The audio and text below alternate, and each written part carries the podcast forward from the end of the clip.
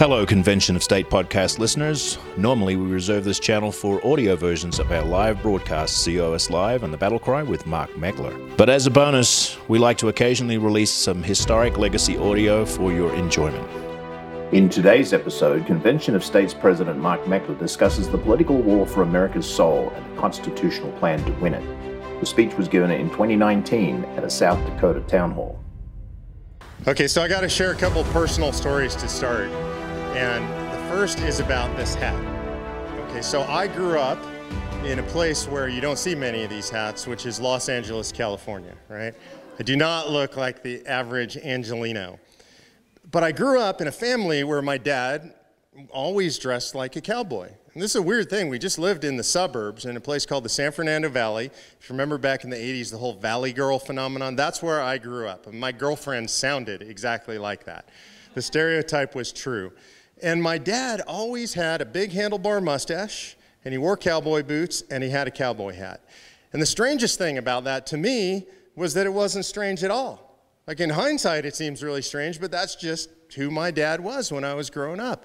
And the reason that he was like this is because when he was 18 years old, he stumbled into a charity organization called the Foundation for the Junior Blind. So he was helping blind kids. And he would go out to this camp that they had outside the San Fernando Valley. And every spring, he was the only guy dumb enough to spring break the horses.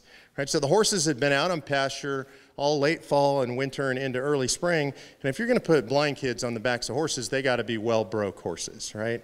And so he was the only city slicker kid stupid enough to get on the backs of these horses repeatedly. And through that process, he just came to fall in love with the Western ethos and the cowboy ethos. And so he started wearing the cowboy hat, grew the handlebar mustache, and that's just how I grew up. And because of that, I fell in love with the whole Western ethos. And I didn't grow up dressing like this, but a long time ago now, going back 30 years roughly, right around the time my wife Patty and I met, I was living in San Diego. And if you think of San Diego, California, you probably think of palm trees and beaches and stuff like that. I was living in far east county San Diego, about 3,600 feet in elevation, in a little three-room hunting cabin that was built in the late 1800s. I had three horses out there. And that's really what got me to start dressing like this and wearing the hat and the boots, because in our community, literally, we had more horses than people. I used to ride into town. We had a tiny little grocery store and a little post office and the local bar. And I used to ride into town to get my groceries on horseback. And so I just started wearing this kind of clothing. And then Patty and I, about 25 years ago, moved to a little rural community in Northern California called Grass Valley. And a lot of cowboys and ranchers and farmers and loggers up there. And so I just fit right in up there. So I've always dressed like this. And when I started doing politics, I started in the Tea Party movement in 2009, right? And when that started, I started traveling all over the country. And when I would travel always dressed like this. And there was actually a reason. You know, everywhere I went, I saw people rising up in politics, and they would really polish themselves up, and they'd get the fancy suits. And then if they started to be on TV, they started to be a certain way because they were on TV. And they started to become the things that, frankly, I despised. I watched them become stars. I watched them gravitate towards powerful people and fancy parties and, you know, wonderful hotels and fancy restaurants. And I just never wanted to be that person. It was really important to me to stay tied to who I was. And I can tell you, when you wear a hat like this and you go to New York City or you go to Washington, D.C., you do not fit in, right? You just don't. And I wanted to not fit in. That was really important to me. If I walk down the street in New York City, which Patty and I will be there Sunday and Monday, like you heard I'm doing Fox, and I walk down the street in this hat, what will happen, it's the weirdest thing, is you walk down the street and I'm walking through the crowd and you can picture people going by me, and behind me I hear, cowboy, oh, look at the cow, that's a cowboy. Did you see the cowboy? Wow, is that a cowboy? It's like they've never seen somebody in a cowboy hat. It's the most amazing thing. So that is the real reason why I wear the cowboy hat. I don't want to become those things that I despise. But the number two reason, and the totally self-serving reason that's so amazing about wearing a cowboy hat, and I challenge you to do this if you've never done it, if you travel wearing a cowboy hat, I promise you, people will be 10 times nicer to you than if you're not wearing a cowboy hat. It's the most amazing phenomenon. If I walk up to the check-in counter at Delta Airlines, which is my airline of choice, they will say, hey, cowboy, how's it going? Great to see you. Love your hat. If I take the hat off and I walk up, they say, hey, how can we help you today? Right? I get on the airplane and the stewardesses are like, hey, cowboy, love your hat. How's it going? Can we get you anything? Everywhere I go. You know, I get the privilege to travel with Tom Coburn. You guys know who Senator Coburn is? First time I traveled with Tom, we did like a 3 or 4 state tour. We're all over the country, and our final stops are in Texas. And believe it or not, there's not a lot of guys that wear hats in Texas. I think they're self-conscious about the cowboy thing. So we're in Texas, and we're in the airport, and we're in Dallas. We're at Love Field in Dallas, Texas. And somebody walks up to me out of the blue and says, I love your hat. That's a great hat. Can I take a picture with you in the hat? And Tom turns to me after the person leaves. He goes, what is it with you? And I said, what do you mean? He said, everywhere we go, everybody is just nice to you, and they just want to talk to you, and if they need directions, they act like I'm not here, and they ignore me, and they ask you, and it's just everywhere we go. And he goes, no offense, but I'm a senator. I'm kind of used to people doing that to me. And I said, it's the hat, man. It's the hat. And so that's the deal. That is really the honest truth. I wear the hat when I travel. It's kind of a hassle. If you've ever traveled with a cowboy hat, there's no good place for it on an airplane and stuff. And sometimes I'm going to do TV, and I can't wear it on TV because the lighting guys hate it and everything. But I always have it with me because people are so much nicer to me. And I think there's a reason that people are nicer when you wear a cowboy hat, because a cowboy hat attaches us to a part of our history that we all love. You know, kind of that Wild West, the cowboy ethos, your word is your bond, right? And people look at a cowboy and think honesty and integrity. It's really amazingly short period of our history, like kind of the Wild West history. It's like 30 years, 35 years really, when we had the open plains and the great cattle drives and all that stuff. It's not a long part of American history, but it's a part of our history that we're really attached to at a very deep, heartfelt level. We love that part of our history. And as a nation, we love our history generally. We're all also really attached to the history that goes all the way back to the founding that Mark was talking about so eloquently earlier. We have an emotional attachment to that history, and I would describe it as almost a genetic attachment to our history. Sometimes we don't know that history. Mark talked about that. We're losing that history, but we still know that we love it. We're attached to this idea of the founding fathers and the American Revolution and the fight for that, and it's something that I've studied a lot over the last 9 years. Now, again, I told you I went to school in Los Angeles, grew up in Los Angeles, so I didn't get much real history in the public schools in Los Angeles. How many of you guys have read more history in the last few years than you learned in school? Any of you getting? This is an amazing phenomenon that I see all over the country right now. This is new in America, that there's this love of and this idea that we have to figure it out and understand and remember our history. It's super healthy. And really thank God that this is happening. Every room I go into, all over the country, large or small, if I sit at a dinner table with a family or I go to a room full of people like this, people raise their hands when I say that. And the same is true for me. And so I've learned an incredible amount about our history that I didn't know. I've learned it in the last 9 years. I've learned incredible things about our history in the last 9 months that I didn't know for the rest of my life. And I'd love if you'll indulge me for a few minutes to share some of that history with you. In fact, what I'm going to try and do is something that's impossible. I'm going to take us over the entire arc of human history from the very beginning to today. We're going to do that in under 30 minutes. All right, you guys time me, because I only have 30 minutes to do this. So here's the deal. Here's how I start the arc of human history. Human history, of course, starts biblical human history with Genesis and the garden and the fight between good and evil. That's been going on forever throughout all of human history. And the arc of human history is interesting. There's a pendulum that swings back and forth from the arc of human history. And that pendulum swings between really, really bad tyranny and just moderately bad tyranny. That's the arc. It doesn't swing back and forth between justice and liberty and tyranny. That's not the arc of human history. It swings halfway and stops and swings halfway. So we get really horrible, bad tyrants, really terrible times in human history, and then they're just sort of bad times in human history. The most amazing exception to that is our country. This incredible experiment in liberty and self-governance and freedom called the United States of America. It broke the arc of human history. And we swung towards liberty in a way never seen before in human history. We swung towards self-determination. The Lord gave us free will, and this is the only country on earth that's ever been established around the premise that we have the right to exercise that free will, to pursue happiness. So this is an aberration in human history. And it's important we remember that, because this is not the pattern. This is not the normal way of things, and if we don't fight for it, if we don't understand the normal arc of human history, if we don't understand how exceptional we are, then we are destined to lose that. because history tells us this is not the normal state of things. This is not equilibrium. So we have to know our history and we have to fight for it. So when we talk about the history of the country, often we go back to the founding, right? So we go back to the days of the American Revolution, the days of the Declaration of Independence that Mark spoke about, Patrick Henry's speech, which I love so much.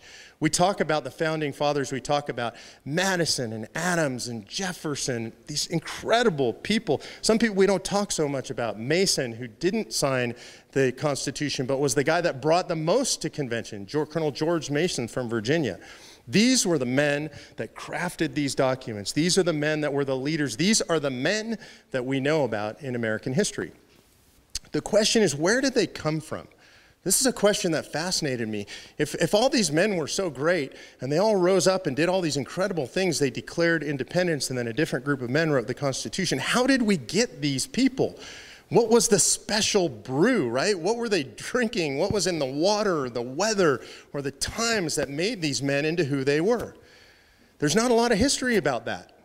You know, have you ever contemplated the question, what is the time period between, you talked about the Mayflower and the Pilgrims, and what about the Mayflower Compact and the time between that and the American Revolution?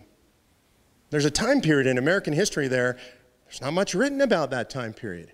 You know, about 5 years ago, somebody asked me the question, how long was it between the Mayflower Compact and the actual American Revolution itself, the beginning of the Revolution?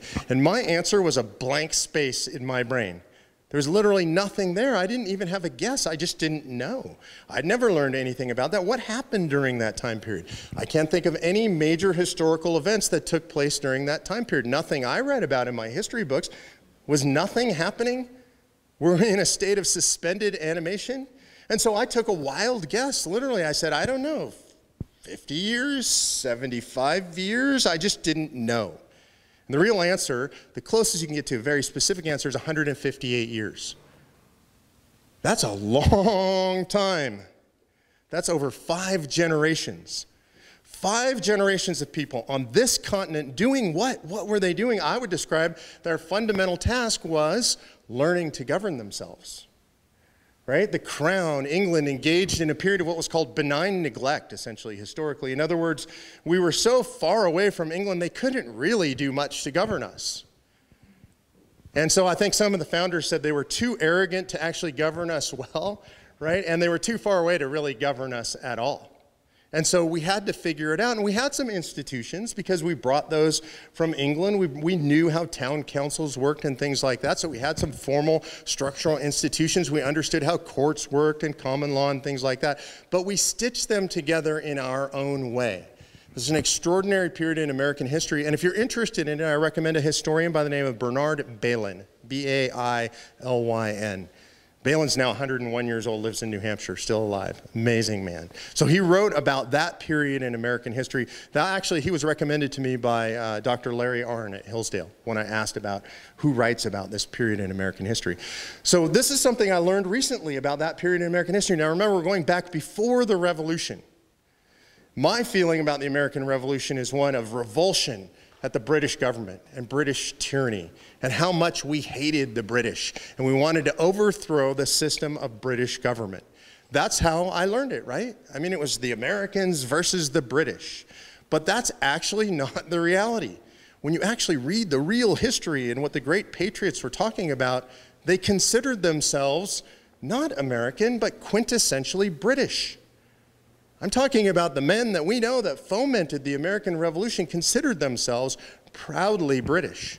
They believed the British Empire, the greatest empire ever to grace God's green earth. That's how they referred to it. You know what they thought about the British system of governance? This to me was the most incredible thing. The best system of governance ever devised by man for the preservation of liberty. The founders believed this, yet they overthrew that system of governance. To me, that's just an extraordinary revelation to realize this. So why, if they believed that system of governance was so beautiful and so perfect and the best ever to preserve liberty, why did they find themselves compelled to overthrow? And the answer is this, because they stated that it was overrun by crony capitalism. Does that sound familiar? I mean, honestly, when I say that, it gives me chills because these are new revelations to me. What they said is they had a separation of powers in the British government. We think that that's just something new from us. They separated their powers thusly. They said they had the monarchy, the crown, right? They had the House of Commons representing the common people, and then they had the courts that administered the laws. And they considered those separation of powers, and they said the problem with the British system of government is not its design, it's that those three powers have merged into one. And there no longer are checks and balances between the three branches. Does this sound familiar to anybody? I'm reading Bailyn and I'm thinking, I didn't know any of this. This is unbelievable. The founders were having the exact same feelings that you and I are having today. The courts, are they independent or do they simply promote the expansion of government today? They promote the expansion of government today, right?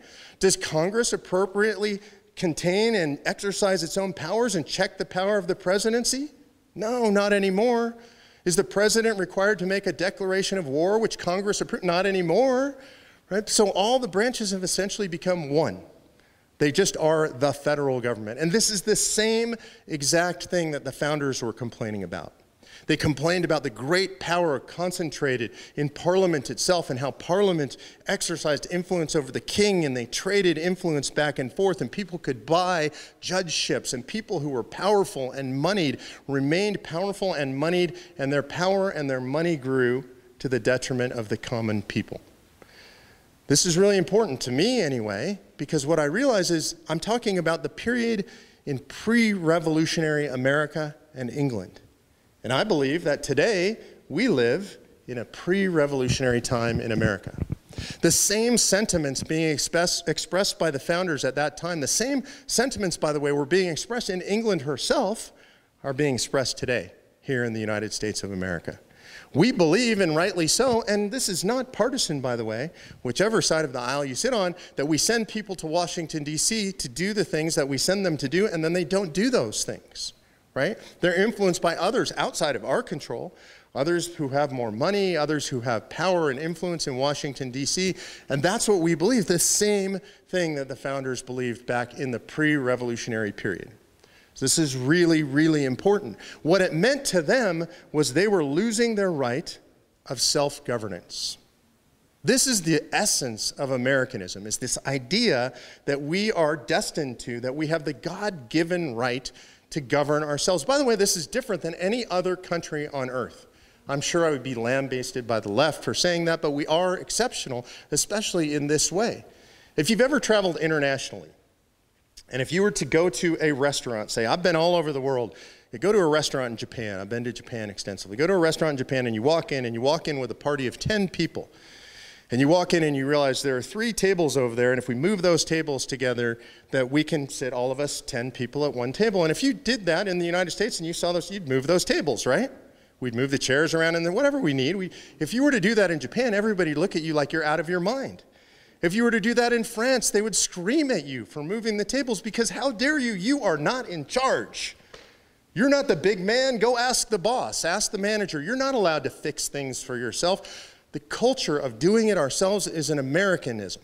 It's different. It is American culture, this idea that we govern ourselves, we can handle ourselves, we can fix things ourselves. If you want to see it in the most modern sense, look at what is happening in Texas and Florida right now. Right? Incredible, great human tragedy, property damage, suffering. And what happens is immediately Americans get together without any official sanction, without anybody to tell them what to do, and start fixing things themselves. This is unique in the American experience. It's not like this anywhere else in the world. That's in your DNA. You don't even think about that. You don't have to think about that. Your neighbors need help, you go help them. Something's broken in your neighborhood, you help fix it. This is just how we are as Americans. There's a story in American history that illustrates this better than almost anything I know, and I'm going to go now from pre-revolutionary America to revolutionary America. Mellen Chamberlain was a historian that was collecting the stories of the original Minutemen, the guys who fought at Lexington and Concord. Chamberlain is collecting these stories throughout his entire life. He starts when he's 26, 25 years old, travels around the country, and he realizes something, which is, he's now, it's the early to mid 1800s, and what he realizes is if he doesn't collect these stories, they'll be lost. He doesn't have the benefit of YouTube or tape recorders or anything. So somebody has to write these stories down. If you think about it, this story comes from 1843. In 1843, any Minutemen remaining would be in their late 80s and early 90s. Average life expectancy was 54. So there's not a lot of them left at that point, right? So he's traveling around the country, he's collecting these stories, and he happens across Mellen Chamberlain in North Carolina. Chamberlain was a captain in the Continental Army, fought at the First Battle. Levi Preston. Preston, sorry. Preston is a captain in the Army, fought at the very first battle. And so Chamberlain happens across his path, and he starts to ask him a series of questions. If you look this up on the internet, the story is much better than I could possibly tell it in much longer. And you've got Mellen Chamberlain actually telling this story in the church in Danvers, right? And he's telling the story to the sons of the American Revolution on the anniversary, April 17th, of the start of the American Revolution. He's telling the story in 1843. And he tells them the story about interviewing Levi Preston and him asking Preston a series of questions. And he starts, before he tells the story, by explaining that way back then he knew so little about the American Revolution because of what he had been taught in school that he asked all the wrong questions. He knows the same things, or he knew the same things about the American Revolution that all of us in this room were taught about the American Revolution. The same wrong teachings. And Chamberlain now is trying to correct what he was taught and what he was wrongly asking about. And so he comes across Levi Preston, and he asks him this series of questions. He says, when you went out to face those redcoats this day, what did you mean by going out to fight? Did you fight because of the Stamp Act? Were you offended by having to buy those stamps and place them on all the documents? And Preston says, I understand Governor Bernard locked him in the armory. I'm sure I never bought one of them. So he says, okay, so this guy didn't buy any stamps. So he asks him, were you reading the great revolutionaries like Sidney and Locke? And he said, never heard of those men. We read the Bible, Catechism, Psalms, and the Almanac. The men you speak of, I've never heard those names. And he asks them, were you suffering under the Stamp Act? I mean, under the tea tax? Was it the tea tax that was causing you to revolt? And he said, never drank a whit of it. The boys threw it all in the harbor. And so he says, well, maybe it was the oppression. It was the heavy hand of British tyranny that finally just drove you to go out and fight the redcoats. And he said, oppression, never felt any of it. And so we asked them, what was it that brought you to the field of battle that day? And I want to provide some context to these questions. I want you to remember what it was like for those men to go fight the British Army. And Levi Preston was a farmer. He was not a warrior. He was not a soldier. He had a family. All he was a farmer. And so what would drive a man like that to go out and fight? And in context, it's as if I said that there's a battalion of Marines with all their weaponry coming to the center of Rapid City today, and I'd like you all to go home and get whatever arms you have, we're going to fight them. It's crazy. What they did was crazy. And so he's asked the question, what is it that brought you to the field of battle that day? And I think Levi Preston answers with the best answer I've ever heard in all of American history. As much as I love Patrick Henry, or Sam Adams, or George Washington, any of the eloquent things they said, the simplicity of Levi Preston sums it up. He says, when we went out to face them redcoats that day, this is what we meant. Them redcoats, they intended, or we, them redcoats intended, I'm sorry, I'm butchering it here. What he said is, when we went out to fight the field that day, we've always governed ourselves and we always intended to. And them redcoats intended that we shouldn't. That's it. When we went out, we knew we had always governed ourselves and we always intended to, and them redcoats intended that we shouldn't. That is a succinct summary of the American political philosophy in action. I believe back then, but I also believe right now. The sense of unease that you and I have today about politics in the United States of America is that we have always governed ourselves and we always intended to, and you know what? They, in Washington, D.C., think that we shouldn't. They're pretty clear that we shouldn't. In fact, they don't care what we think. D.C., by the way, to me stands for doesn't care or don't care, because they don't care a whit about what you think. We elect them, we send them to Washington, D.C., we tell them what we want them to do. They make promises that they're going to do those things, and then, do they do them? They don't do them. 72% of Americans today say that the federal government is too big and does too much. So are they shrinking the federal government? Nope. Right? You've got 8% of people approve of Congress today. 8%. Who are those people, by the way? Like congressmen and their families and people who work for them? I think that's an incredibly high number, actually. Only 8% of people think that Congress is doing a good job today. Are they going to change what they're doing? Do we see any change in their behavior? No, they don't care. They've become entirely disconnected from the American people. This is incredible. So in other words, what that means is we no longer govern ourselves. So how did this happen? How did this come to be? We've talked about pre-American Revolution. Now we're talking a little bit about the American Revolution, what motivated people into the American Revolution. How did we get to this point where suddenly it feels so out of control, where they're telling us what they want us to do instead of the other way around? How did we get here? And I'm going to point to a particular point in history. I'm going to jump way ahead, and I think there is what I would describe as the cataclysmic year in American political history, the worst year in American political history. And I don't think there's any argument about what is the worst year in American political history. I'm not talking about the first election of Barack Obama, just to be clear. There you go. I understand that might have come to some people's minds. What I'm talking about is the year 1913. 1913, incredible year in American political history, because this is the rise of the progressives and the pinnacle, I would argue, of the progressive movement. This is where the progressives transform our society in a way never before imagined. Woodrow Wilson is the first president to openly speak against the United States Constitution. Imagine that, an American president talking about his disdain for the Constitution that keeps government from doing the things that it can and should do. It's outrageous. Unfortunately, a lot of the American people buy into it, and in 1913 we get a few amendments to the Constitution. 1913 we get the 16th Amendment.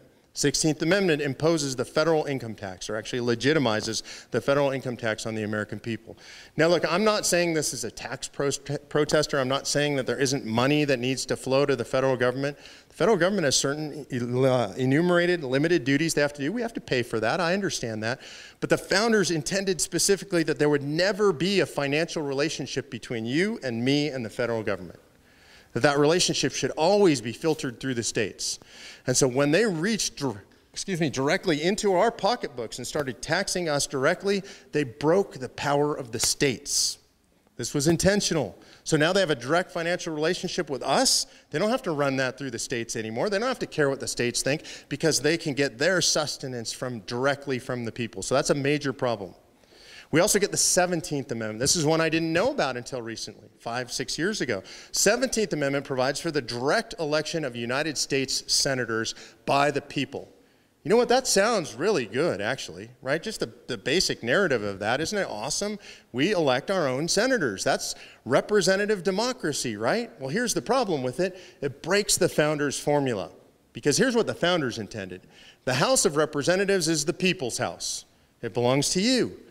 People are elected, as Mark said, every 2 years they have to stand in front of you and get reelected or elected for the first time. That's where representation at the federal level is intended to be close to the people, the people's house.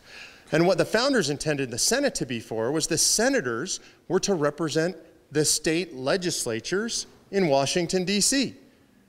Think about how different that is. So the senators originally are appointed by your state legislature. Think of the power that gives your state legislature, the governing body closest to you, over your senators. And imagine this. Imagine if you still appointed your senators. And imagine if your senator comes home from Washington, D.C. and says this to your state legislature. My fellow legislators, I am so excited to announce that the new bill that we just voted for and passed in Washington, D.C. imposes hundreds of millions of dollars of costs on you, and you have absolutely no say in how this is executed. Isn't this incredible? That's called an unfunded mandate, by the way. This is what they do all the time. They impose them on you. They impose them on your state government, and you and your government have no choice about it. And under the scheme prior to the 17th Amendment, that person who came home and gave that speech before their state legislature would be fired. They would simply have said, I'm sorry, you're no longer our senator. Go home and hang your head in shame and don't show your face around here anymore. And they would pick the next person. They'd say, Lynn, you're our next senator. And you know what they would tell Lynn her job is? This was the job of the Senate. It was the easiest job in the world. They said, go to Washington, D.C. and say, no. That's it. That was really their main job. The Senate was created because the founders understood that the federal government would absolutely, by human nature, according to all of human history, Mark said they all knew their history, All of human history says central governments centralize. It's what they do best. They accrete power to themselves, and so what they wanted is the senators to be able to go to Washington, D.C., and when the House said, hey, you know what, we think it would be an awesome idea, or the president said, we think it'd be an awesome idea if we start to do all this neat and wonderful stuff and take money away from people and take, and the senators would just go, no, you're not going to do that. Well, we'd like to impede the power, no, you're not going to do that. We're going to form the EPA so the EPA can tell you what to do with, no, you're not going to do that. No, sorry. And we're going to have the FDA so that we make it hard. No, you're not going to do that. You're not allowed to do. That's what senators were meant to do. It's the coolest job ever, right? Go be the naysayers in Washington, D.C. And when we change that to direct election of senators, here's what's happening. Again, it's not because people are bad, it's because people are driven by incentives. So what's the incentive of a United States senator today? Is it to protect state power? Well, where's the senator's power? Is it here, at home, in your state? No, their power's in Washington, D.C. Do they get more powerful if there's more power in D.C. or more power at the state level? If it's in D.C., right? So humans, we just operate according to incentives, so we've incentivized senators to want power in Washington, D.C., to want money in Washington, D.C., to want recognition in Washington, D.C. So this is the way your Senate is now wired. So that's the 17th Amendment comes in 1913. We also get in 1913 one of the ones that most people don't even pay attention to, don't know about. The Fed is formed in 1913. We get this weird quasi-governmental agency that's outside of any kind of real supervision, and they're just outside operating in some fantastical realm where they get to control our currency and control our monetary system. Nobody really knows what goes on. There's no audit of the Fed, so that comes in 1913. And then the last one, which almost nobody talks about, it's a really interesting one to me, again, talking about the scope of our government, how our government works. So 435 members in the House of Representatives, right? That's everybody knows that number. Why? It's a weird number. It's just a weird number, 435. Where's that number come from? The answer is, in 1913, there were 435 members of the House of Representatives, and Congress said, okay, that's enough. That's it.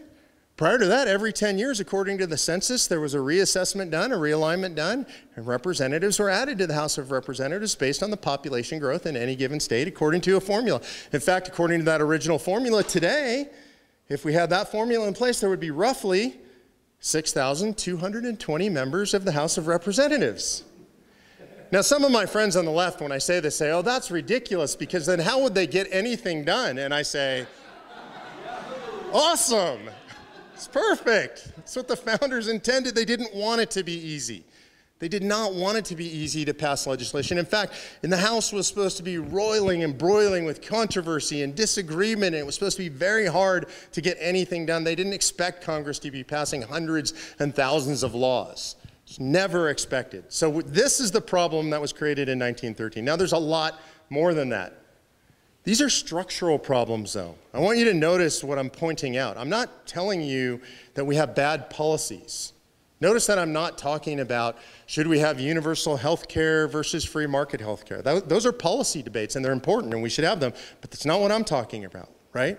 I'm not talking about who gets elected to Congress, right? I'm not talking about gerrymandering. I'm not talking about money. And these are all issue things, right? What I'm talking about is the structure of our system of governance. This beautifully detailed and laid out system that I personally believe was divinely inspired.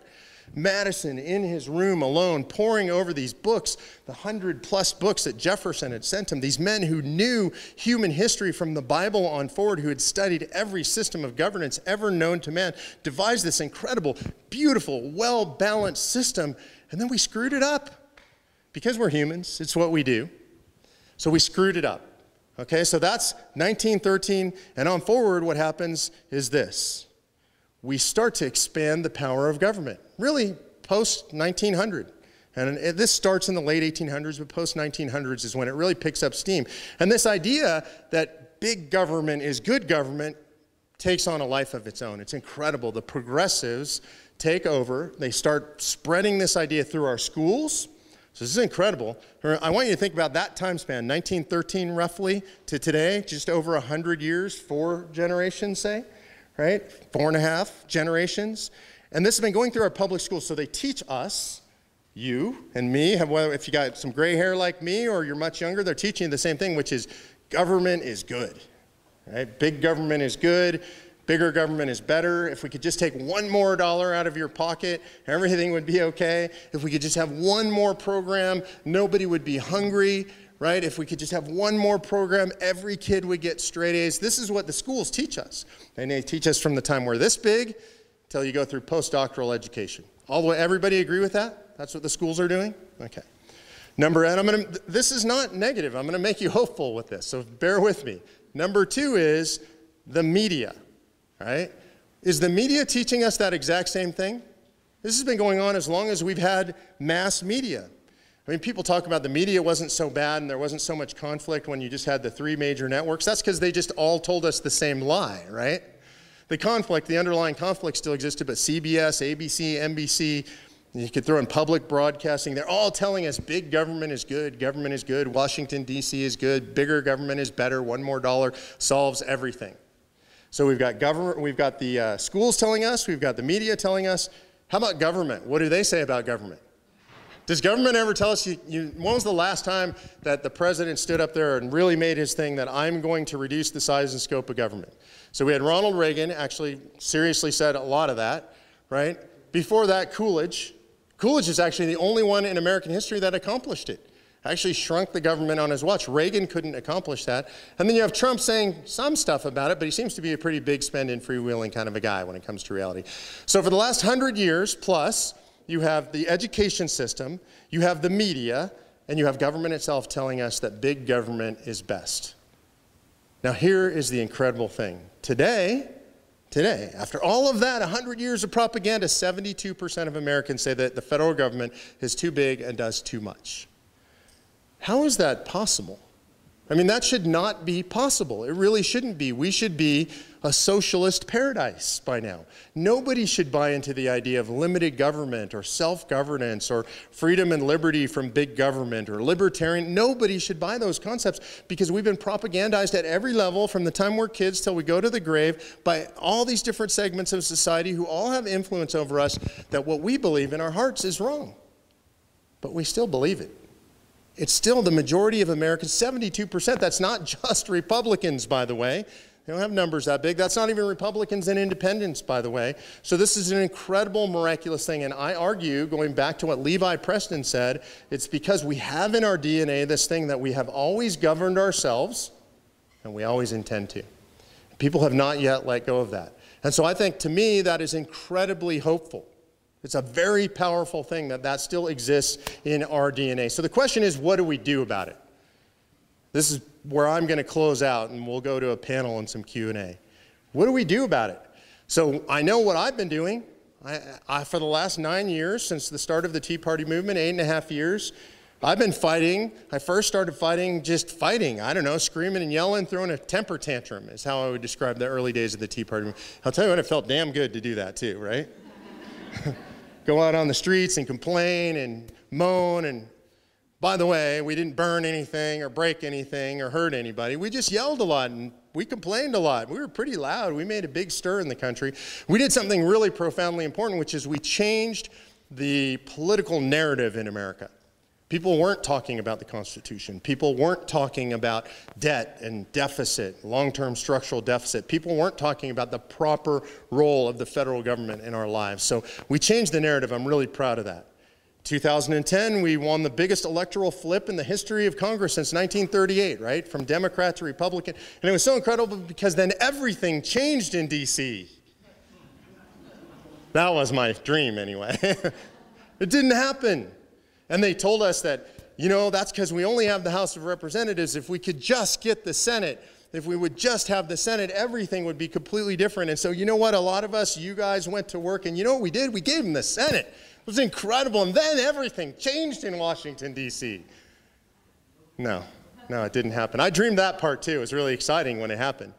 And then they told us, look, if we could just elect a Republican president. If we just need a Republican at 1600 Pennsylvania. That's what we need, because then we can pass the right legislation, we can get it done, the president will sign it, and everything will go back to the way it should be. And then we elected a Republican as president, and then everything changed in Washington, D.C., except for it didn't.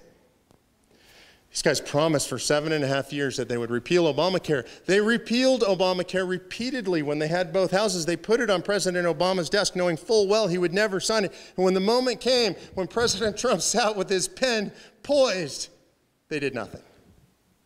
They did nothing. They lied to us. That's what they did. They've been lying to us for a long time. So here we sit. It's 2017. There'll be another election in 2018. They're going to want us to get really excited about that, and they're going to want us to fight about who's in Congress, and we should have that fight. But does anybody believe that electing the right people to office is going to change the situation? Does anybody really believe that anymore? I don't meet anybody who believes that anymore. You know, because you just can't keep fooling us over and over with the same pitch and expecting us to believe it. Nobody believes it. So the question is then, is there no hope? Are we just lost? And our civics lessons that we teach in school today would tell us, well, then there really is no hope. We're just lost. We have to just keep doing this cycle over and over. It's like Groundhog Day. Elect new people, hope something changes. It doesn't. Elect new people. But the founders were much wiser than that. And the founders understood their history, and the founders looked forward into the future, and the founders put a gem inside the Constitution in Article 5 of the Constitution. Mark went through a bunch of the articles, didn't get to Article 5, mentioned it. Here's why Article 5 was such a gem, and here's the history behind it. I'm going to jump back. The most important day, I would argue, in American history is September 15th. I think that's the most important day in American history because that is my beautiful wife Patty's birthday. But it is also what we call Article 5 Day. So I can obviously never forget this because that's the day George Mason stood and addressed the men there at the Constitutional Convention 2 days before the end of that convention. Imagine what it's like. They've been in that room for months. It's hot. It's stuffy. They're almost done. They're getting ready to go home. And he stands up and he says, "We have a huge problem.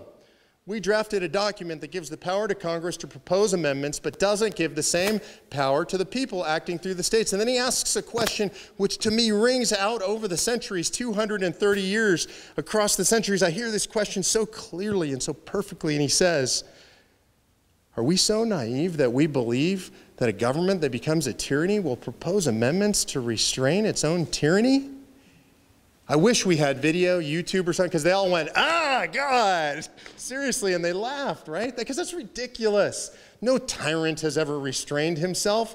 No tyrannical government has ever restrained itself. There's not one example in all of human history, going back through all of biblical history, where a tyrant one day just says, "You know, I have too much power. I think I need to give away my power." Right? That just doesn't happen. And so he asks the question, and he proposes that we put in the second clause of Article 5 that gives you, the citizens, the power acting through your state legislatures, great leaders like Linda Santos, who's sitting in here with us, to stand up and to say, "You know what? It's time for us to take control.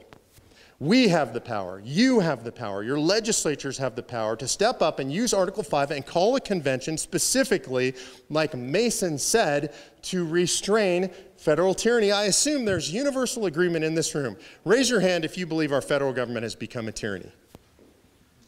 It's a tyranny. We all believe that. So it's time to use the tool that the founders gave us in Article 5. That's where we're at in American history today.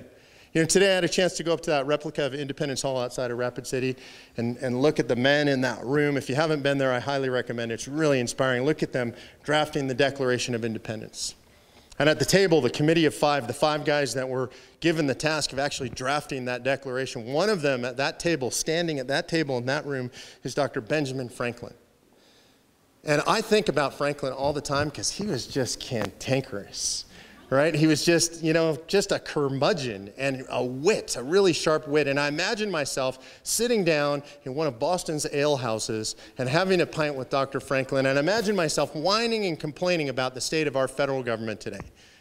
Dr. Franklin, they do this, and they run a healthcare system, and they're involved in our education system. They tell our children they can't pray in school, and they tell us what we believe, and they even tell us we have indoor plumbing now, Ben, and they tell us what kind of toilets we can have in our houses. And I imagine Franklin saying, "Well, my dear boy, have you tried using Article 5? And I imagine the feeling I would have in that moment, the horror, the embarrassment of knowing that we've never done it, and saying, "Well, but, you know, we know that that's just not, we've just, we didn't." And he would say, "What do you mean you didn't?" Well, I would say, "You know, some people are, you know, scared to use that." And I imagine that this is what he would say. Get out of here. Go away. I don't want to hear from you. Come back and tell me and my friends what happens after you use the tool we gave you to preserve the republic. Because I did say, indeed, when I left that hall after we gave you the Constitution, when I was asked what form of government, I said, a republic, madam, if you can keep it. And we gave you a tool to keep it. We gave you Article 5 because we knew this time and this day would come.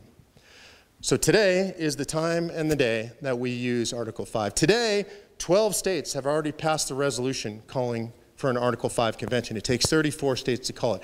Is it happening? It's already happening. Some people will say it's impossible. It's already happening. That train has left the station, folks. Senator Tom Coburn works with us. I get a chance to be with him every day. He left the United States Senate to pursue this because he says it is the only remedy as big as our problems. Senator Jim DeMint, one of the great freedom fighters in the U.S. Senate, the founder of the Senate Conservatives Fund, the former president of Heritage, now works for us. I have the privilege of working with Jim every day because he says, Jim says this, as he put it in his beautiful Southern accent, because they can't fix it under the dome even if they want to.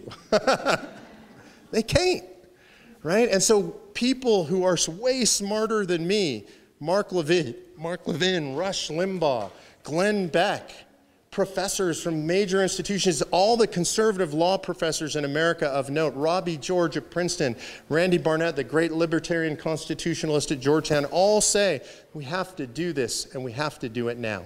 It is our only chance to save the republic. And I'm going to close with this because this question is going to come up.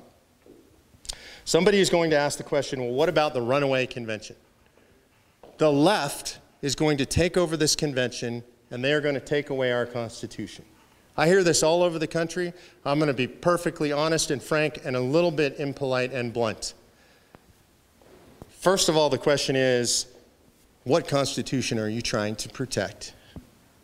I need you to really think about this, because that beautiful book that you held up, Mark, that Constitution, that's not our Constitution anymore. That might surprise some people. That's not your Constitution anymore. It's a beautiful, amazing, historic relic. If you want to see it for real, go to the National Archives. It's under glass. You can visit. It's an incredible experience to see that. Right? But our Constitution doesn't look like that anymore. If you want to know what your Constitution looks like, go to the government printing office, the GPO, and you can order this online. I have a copy of it. It's called the Annotated Constitution. 2,738 pages as of its last printing. It weighs over 20 pounds. I have one on my desk. It's that thick. I bought it to travel with, but it's too heavy. It makes my luggage overweight. That's your Constitution. So if you're worried about a runaway convention and you say, I got to protect the Constitution, remember, you're protecting that Constitution. That Constitution has the Obamacare decision in it. That Constitution has the Obergefell decision in it. If you believe people should be free to define marriage in their own states, well, Obergefell is in that Constitution and you're protecting that. That Constitution has all the Commerce Clause decisions in it that say that there can be a Department of Education and a Department of Energy and a Department of Commerce and an EPA that could tell you what to do with the toilets in your house. That's the Constitution you're protecting if you say, well, I'm just protecting the Constitution by saying I'm opposed to an Article 5 convention. And then the second thing I would say to you is be very, very careful about the company you keep. Look at the people who support Article 5. I just named a bunch of them. And then I want you to look at the people who oppose Article 5 because they've made themselves known very boldly recently. You know, on Good Friday, which I think is kind of an important day for Americans, for our culture, for our history, whatever your beliefs, on Good Friday, 230 of the most radical leftist groups in America, led by Common Cause and Center on Budget and Policy Priorities, two George Soros-funded groups, put together this coalition. 230 radical leftist groups came out against the Convention of States. So who do you stand with? Do you stand with the NAACP?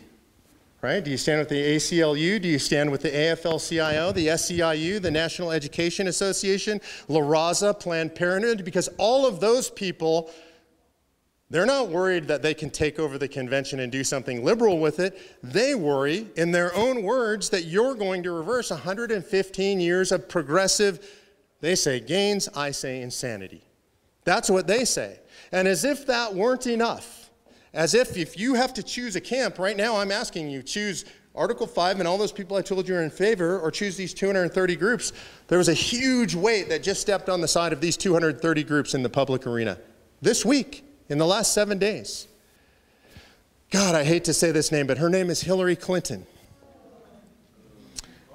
Hillary Clinton just came out publicly attacking Convention of States. This happened in an interview online. There is a podcast on the left called Pod Save Our Country. These are four former Obama advisors, and they interviewed her, and most interestingly is they didn't ask her anything about a convention.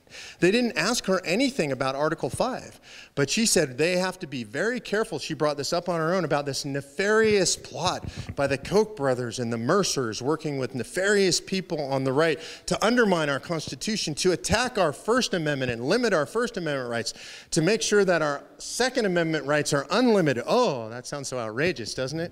This is what Hillary Clinton is now saying, and she came out a second time this week on a video attacking the Convention of States. So when you say, if you hear friends or politicians say, hey, you know, there's going to be this runaway convention, I'm worried about the left taking over, I just want you to know that those people are standing with Hillary, with Soros, and with these 230 radical leftist groups. And I didn't say this at the beginning of the movement, but I'm going to tell you right now, there is a line being drawn in America. And the line is this: you are either for the Constitution and for liberty and for the restoration of a constitutional republic, and that means you are for Article 5, or you are with the radical leftist elites and Hillary Clinton and George Soros, and you are against this. And I apologize if that offends anybody, but I can't take it anymore. I want you to think about how nonsensical it is that some people on the right are actually saying the left is going to run away with this convention when everybody on the left is saying that convention can reverse progressivism and we have to stop it.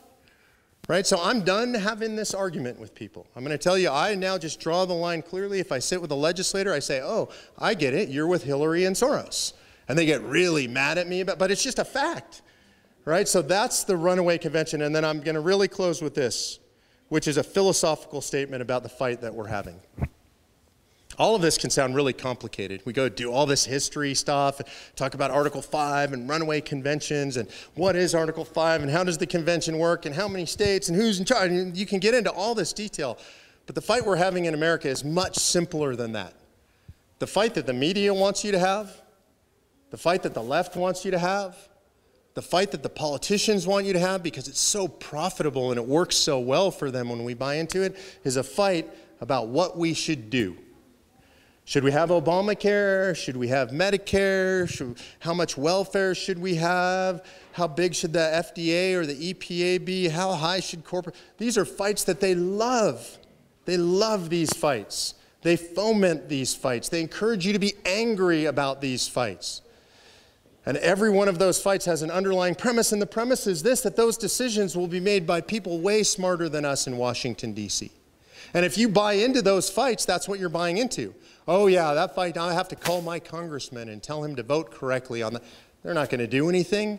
It's a false fight. But here's the real fight we're having in America.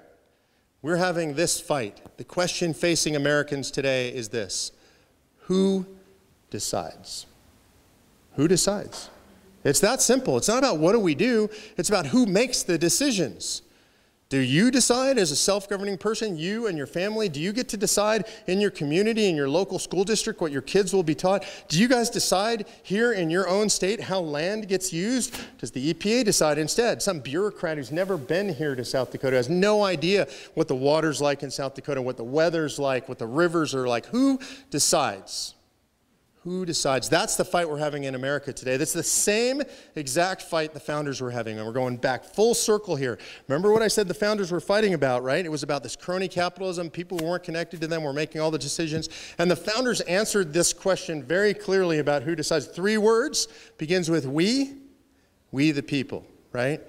So if you believe in Article 5, if you believe that now is the time, then you believe in this answer to this question of who decides is we the people decide, because this is the we the people solution.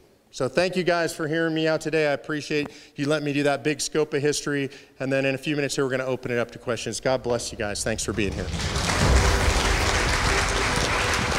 Check out more content at conventionofstates.com/pod. Thank you for listening.